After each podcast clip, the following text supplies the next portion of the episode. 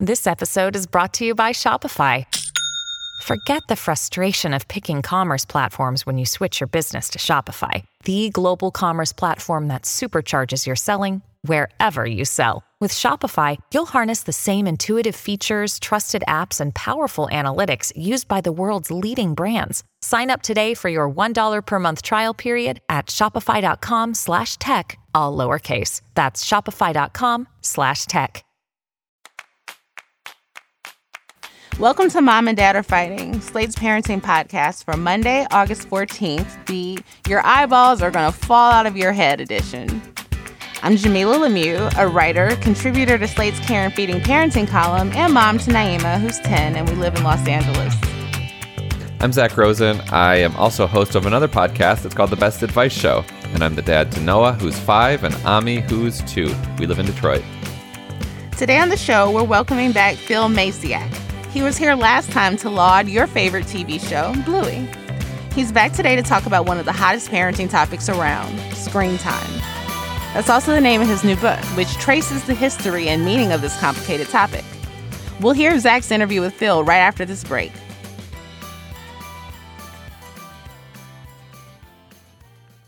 Hi, I'm Daniel, founder of Pretty Litter. Cats and cat owners deserve better than any old-fashioned litter. That's why I teamed up with scientists and veterinarians to create Pretty Litter. Its innovative crystal formula has superior odor control and weighs up to eighty percent less than clay litter. Pretty Litter even monitors health by changing colors to help detect early signs of potential illness. It's the world's smartest kitty litter. Go to pretty litter dot com and use code SPOTIFY for twenty percent off your first order and a free cat toy. Terms and conditions apply. See site for details. Another day is here, and you're ready for it. What to wear? Check. Breakfast, lunch, and dinner? Check. Planning for what's next and how to save for it? That's where Bank of America can help.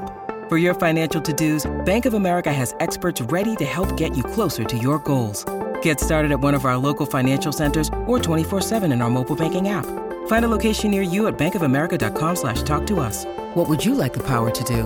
Mobile banking requires downloading the app and is only available for select devices. Message and data rates may apply. Bank of America N A, member F D I C. We're back. Zach, what can we look forward to in this interview you did with author Phil Maciak about screen time? So Phil is a T V critic as well as an author and a professor, and he writes just really smartly and historically about the emergence of, you know, the moral panic that is my kids are getting too much screen time. Like that, that has been going on for, for quite some time. And in fact, the phrase screen time emerges in the early nineties. And he, he talks about this Mother Jones article where it first emerged. And like just the meaning of screen time itself has changed so much because, you know, when we were growing up, of course, like screen time was like our T Vs and like if we had computers.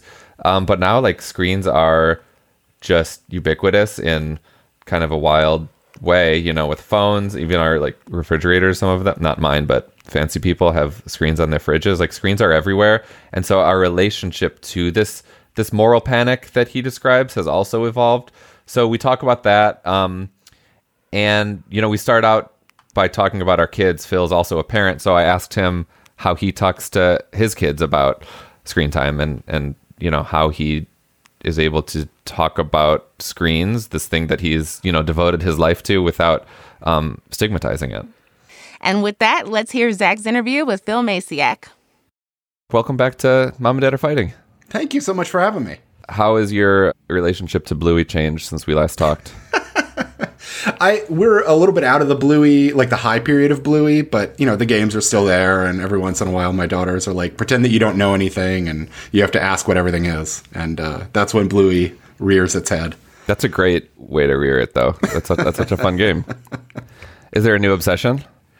Um, not really. I my youngest daughter is uh is really into Mira, Royal Detective. Oh yeah, um, let's hear it for Mira, Royal Detective.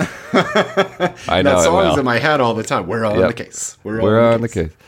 Uh, she's always saying, uh, "I think these people might be bandits." And she's right a lot of the time.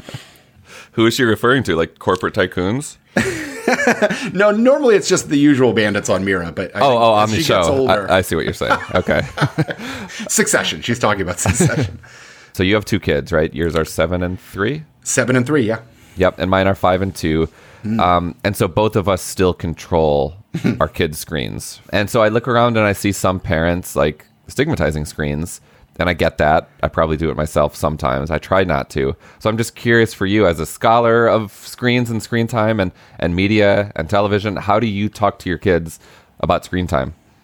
Yeah, well, so like you said, I, I mean, we're we're both in a position where our kids are young enough that we're sort of, um, you know, we're DJing uh, to a certain extent or another what they're watching. Right. Um, and I think, you know, I talk about this a little bit in the book, but I grew up in the nineties, right, in the the, the high period of the Screen Time, Moral Panic mm-hmm. um, stuff. And uh, my parents were very relaxed about it. Like they, they mm-hmm. I never got a sense from them that that T V was, you know, because it was T V at that point.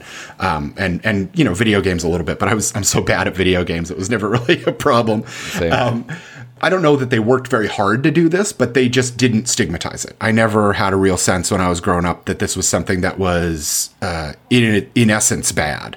Um, and, you know, I think that I, a lot of my mem- I have a lot of memories, screen time memories as a kid of shared screen time, watching movies, you know, beloved movies with my parents or watching mm-hmm. a big sports event or something like that.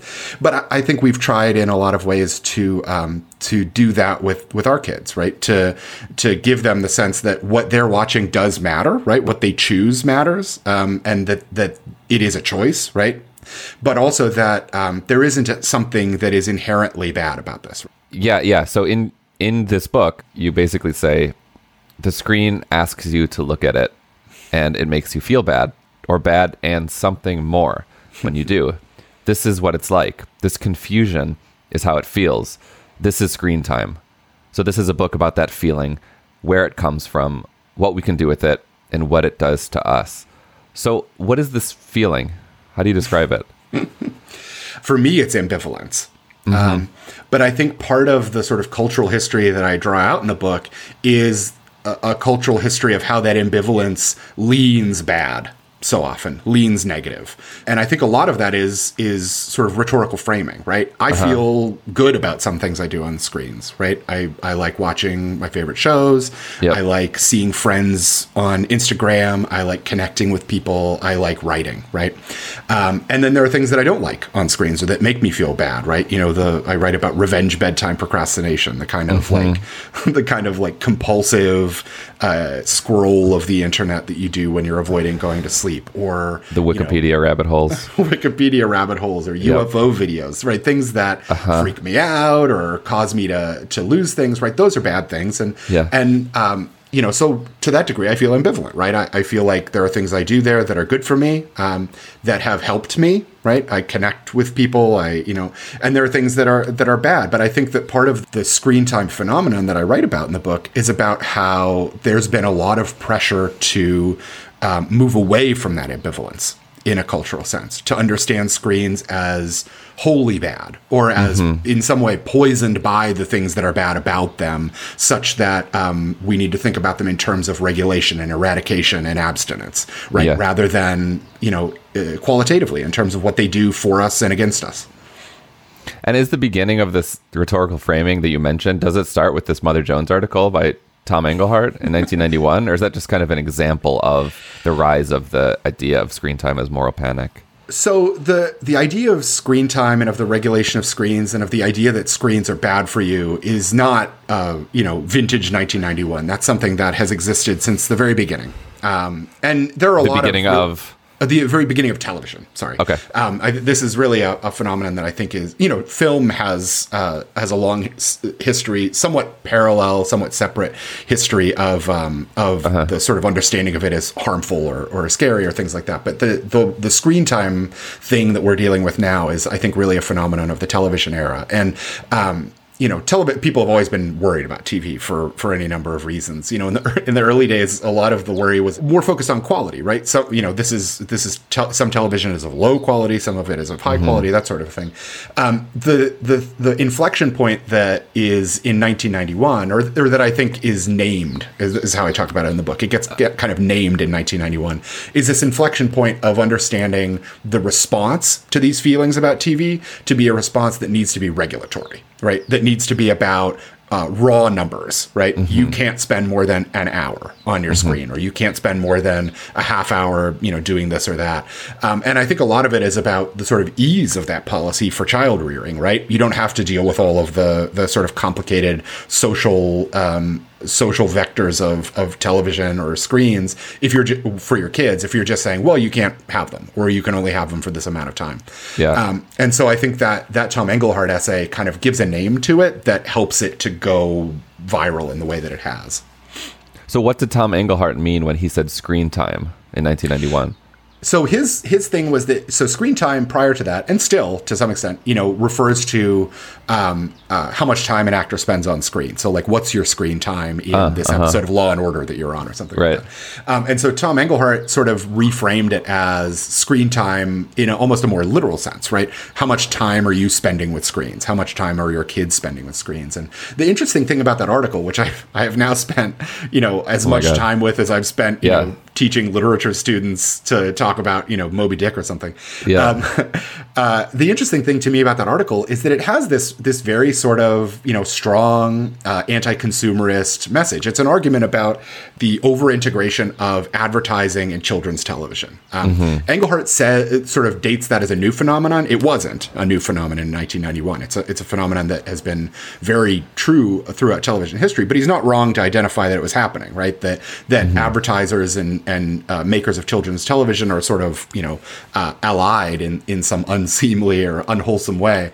Right. Um, and his argument is is basically that that's a problem, right? That there is good T V. There's Mister Rogers, and there's there's T V that sort of tries to reflect the reality of the kids who watch it. And then there's T V that is just basically a commercial, right? And and that we need to differentiate between that and, and all that stuff. And uh, I think that to some extent, that argument, that part of his argument has sort of Uh, fallen away a little bit in favor of the part of the, his argument that's about regulating time. Um, mm-hmm. And, and I, again, I think it's because if you want to launch a critique of children's television, you have to pay attention to children's television. And I think a lot of people just don't want to do that. And they'd rather just say, okay, well, the problem is time. The problem is amount. The problem is exposure. Not what are they being exposed to? How are they interacting with it? Um, how are they engaging with it? Or, and are they engaging with it? Um, and yeah. I think that's kind of very easily and and and, uh, and understandably spread to, to p- talking about social media and talking about adult screen time as well. When Tom Engelhardt is writing about screen time in nineteen ninety-one, that's obviously like before Kindles and phones mm. and the display T V thing on our fridge. Uh, like there's just so many more screens than there were. And so can you kind of chart the difference between the moral panic now in twenty twenty-three and the moral panic that he was describing in, in nineteen ninety-one? Yeah, sure. I mean, I think one big difference is that um, the moral panic now is about everybody. Um, and yeah. it's about kids, but it's also about adults. Um, and I think that's largely because um, of the proliferation of devices, right? So that's they're they're linked, right? And then the second thing is when Engelhardt is talking about um, out of he calls it out of sight time, right? When mm-hmm. kids are in the living room watching T V or playing video games, and you're in the kitchen or or doing something else, that's out of sight time for him. I think to some extent. Um, the the problem that has exacerbated, that has become bigger or has become, I don't know, more of a, an issue is, mm. is that out of sight time, because these screens are personal. They're, uh, you know, televisions have always been personal, right? But um, s- smartphones and, and, and things like that are more personal, right? They're right. individualized. Um, yeah. They are attuned to you, right? They know how many footsteps you're taking, that kind of a thing. And so the questions of surveillance and exposure and bad actors um, in the social media age and in the smartphone age um, means that that out of sight time is much more stark, mm-hmm, right? Mm-hmm. For parents, especially. Mm-hmm. It's made worse because parents understand their own self smartphone usage to be bad, right? They un- maybe because, you know, like me, they grew up in that era, right? Um, uh, but also because, you know, it feels bad sometimes. Mm-hmm. And you think, well, what are my kids getting into, right? What are the, what are they being exposed to when I can't see them or when they are looking at their devices without me? And also, like, if I can't control myself, how how on earth am I going to teach them to do it? Yeah, yeah, exactly. Have you experimented with the Screen Time app much? I I had it deactivated. I did not have it activated before I started writing the book, um, and then I activated it be, to start writing the book. So I uh, I do have it, um, and and I get my little notification and feels weird. Does it work? Uh, what do you mean? Does it work? Right. I guess. Uh, well, so, so the way I use it is I set limits on oh, yeah. specifically Instagram and Twitter. Mm-hmm. And frankly, it's been working in insofar as making me use it a lot less. Right, right, right. I So my, um, I feel like I haven't really used the app's limits too much, in part because they're so easy to turn off and on. Yeah. Um, I will say writing and publishing a book is a, is a kind of, uh, is a stressful process. And, uh, and the year leading up to this, uh, to the book's release, I, I have felt ironically, or maybe not ironically, maybe, you know, very directly, um, I've felt that I have fallen over onto sort of doom scrolling type behavior as a way to manage the anxiety. Mm-hmm. And so, um, so I, I, I go nuclear. I delete the app from my, from my yep, phone, sure. unless I have uh, a piece coming out or, you know, or, or something that I need to, you know, do some, do some, I don't know, promotion or see how things are going online. You know, I'll reinstall it if I've got something coming out or, or something like that, and then delete it afterwards. Yeah. Um, but yeah. I, I mean, I guess the app in, in some sense has given me a sense, given me a, an understanding of how long I'm spending on it, mm-hmm. right? How much time. Yeah. Uh, but, but yeah. Yeah. I want to, I want to finish with our kids. Sure. And this is an advice show, and whether you like it or not, I'm about to ask you for some advice. Oh no. Um, and it's really just about your lived experience, which mm-hmm. I'm interested in. And it goes back to what you were saying initially about the notion of just not stigmatizing screens. So how precisely does that work in your house? Just to give folks an idea if they are interested in, in this approach. I am pretty involved in helping the girls choose what they're going to watch. Um, and the process of, of choosing. And it's not in a like, well, you can't watch this or you can't watch that, but we have, you know, they're just in passing. We have a little conversation about what they're in the mm-hmm. mood for or what, mm-hmm. what they might want to see. And we do that. Um, I try to, you know, be with them uh, while they're watching on occasion. It, that's obviously not possible all the time, nor right. should it be possible right. all of the time. But I try to, and I think we try to give them the impression that we are sort of in and out of that space, right? This isn't, their relationship to the T V is not just them and the T V, right? It's often us. Um, a thing that we also try to do is, um, if they're watching a show and we are able to, is to sit next to them and read. Mm-hmm. Um, and it's, it's, that's cool. uh, It's given them, I think, a sense that T V isn't the only thing that they could be doing in that moment. Mm-hmm. Um, and our older daughter, who who is, you know, over the course of the pandemic has learned to read, will often choose to read instead of watching the show. We're, or will do what we do and sit with her sister while her sister's watching Mira, Royal Detective, and read a book. Yeah. Yeah. That's great. I really like that idea. Phil Maciak is the author of Avidly Reads Screen Time. It's slim. It's like one hundred sixty-eight pages. It's really interesting, and it has made me think a lot more about how and why and when with all things screen. So, um, Philip, thanks so much for your time. It's always a pleasure. This episode is brought to you by Progressive Insurance. Hey, listeners, whether you love true crime or comedies, celebrity interviews, news, or even motivational speakers, you call the shots on what's in your podcast queue, right? And guess what? Now you can call the shots on your auto insurance, too. Enter the Name Your Price tool from Progressive. The Name Your Price tool puts you in charge of your auto insurance by working just the way it sounds. You tell Progressive how much you want to pay for car insurance. Then they'll show you a variety of coverages that fit within your budget, giving you options. Now, that's something you'll want to press play on. It's easy to start a quote, and you'll be able to choose the best option for you, fast. It's just one of the many ways you can save with Progressive Insurance. Quote today at Progressive dot com to try the Name Your Price tool for yourself and join over twenty-eight million drivers who trust Progressive. Progressive Casualty Insurance Company and Affiliates. Price and coverage match limited by state law. When you need mealtime inspiration, it's worth shopping Kroger, where you'll find over thirty thousand mouthwatering choices that excite your inner foodie. And no matter what tasty choice you make, you'll enjoy our everyday low prices, plus extra ways to save, like digital coupons worth over six hundred dollars each week. You can also save up to one dollar off per gallon at the pump with fuel points. More savings and more inspiring flavors make shopping Kroger worth it every time. Kroger, fresh for everyone. Fuel restrictions apply. Look, Bumble knows you're exhausted by dating. All the, must not take yourself too seriously, and six one since that matters, and what do I even say other than, hey? Well, That's why they're introducing an all-new Bumble, with exciting features to make compatibility easier, starting the chat better, and dating safer. They've changed, so you don't have to. Download the new Bumble now. Finally, let's move on to the part of the show where we're recommending something we're loving right now. Zach, what are you recommending?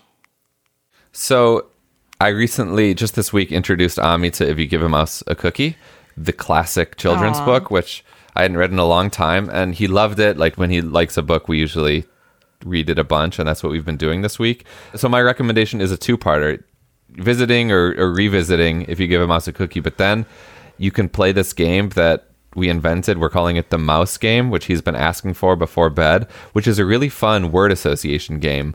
Uh, you know, he is nearly three, so I think it's perfect for, for this age, where, you know, that that story is all about kind of word association. If you give a mouse a cookie, he'll ask for a glass of milk. And so mm-hmm. the game goes like this, where I just say, like, if you give a mouse a basketball, and then Ami says, like, he'll ask for shorts. If you give a mouse an airplane, you know, he'll ask for wings. So it's it's um, a fun game that you can play even if you don't have the book in hand, and it goes really well with the book as well. So the Mouse Game, along with the classic If You Give a Mouse a Cookie. Very nice. Well, I'm giving an overdue recommendation to the Barbie movie. Mm-hmm. Naima and I got to see it about two weeks ago, and it's lovely. You know, it's not perfect. It deals with the complicated nature of Barbie and what she represents, I think, as well as it could. It's entertaining. It's fun. We liked it. I liked. I saw it too. I liked it a lot. Yeah. I mean, and the, the musical numbers with Gosling were freaking entertaining as they hell. They were very entertaining. What did you think about its, like, um, articulation or, or critique of, of feminism? I thought it was interesting, you know. Um, one of the big plot lines is that Ken discovers patriarchy and yeah. brings it to Barbie land, and, you know, very quickly realizes that men generally have the upper hand and they control society, and the Barbies have to reclaim, you know, their matriarchy from Ken. And I wish they talked a little bit more just about what it means for women to live under patriarchy, you know, mm-hmm. and why the Barbie universe exists in the way it does, and mm-hmm. poses this alternative universe for women and for little rather for little girls to fantasize about, you know, what the world could look like. I wish they dug a little deeper there. Yeah. Did Naima come away with any big questions or uh, or declarations? No, she didn't. And she and her girlfriend screamed the lyrics to the Nicki Minaj and Ice Spice song, um, the one that has the Barbie World sample. That was so good. Barbie Girl sample. Yeah. Uh-huh. They screamed it at the closing credits. They were very, very excited, but we didn't really have any profound conversations about it. yeah. Yeah. Um, it, it, I mean, it exceeded my expectations. Did you take the little ones? No, I was. Do you th- what do you think? Do you think Noah... Do you think a six-year-old would have fun in that movie? No, it would probably bore her, honestly. I mean, I think I some of that too. I think some of the magic of Barbie Land would be interesting to her, but I think the story would be hard to follow. But I do think it's time for her to have her first Barbie. Okay. I'll tell her that Auntie Jamilah is uh, signing off on that. I will send her a Barbie. Oh, that's nice. She has been asking for them, and, and we have been listening to the song Barbie Girl. Um, I think it's probably just a matter of time at this point. Yeah. Yeah. Well, that's our show, you guys. Uh, please subscribe, leave a rating and review, and of course, tell your friends. This episode of Mom and Dad Are Fighting is produced by Rosemary Belson and Maura Currie. Shasha Leonard is the voice of our listeners. Alicia Montgomery is V P of Slate Audio. For Zach Rosen, I'm Jamilah Lemieux. Thank you for listening.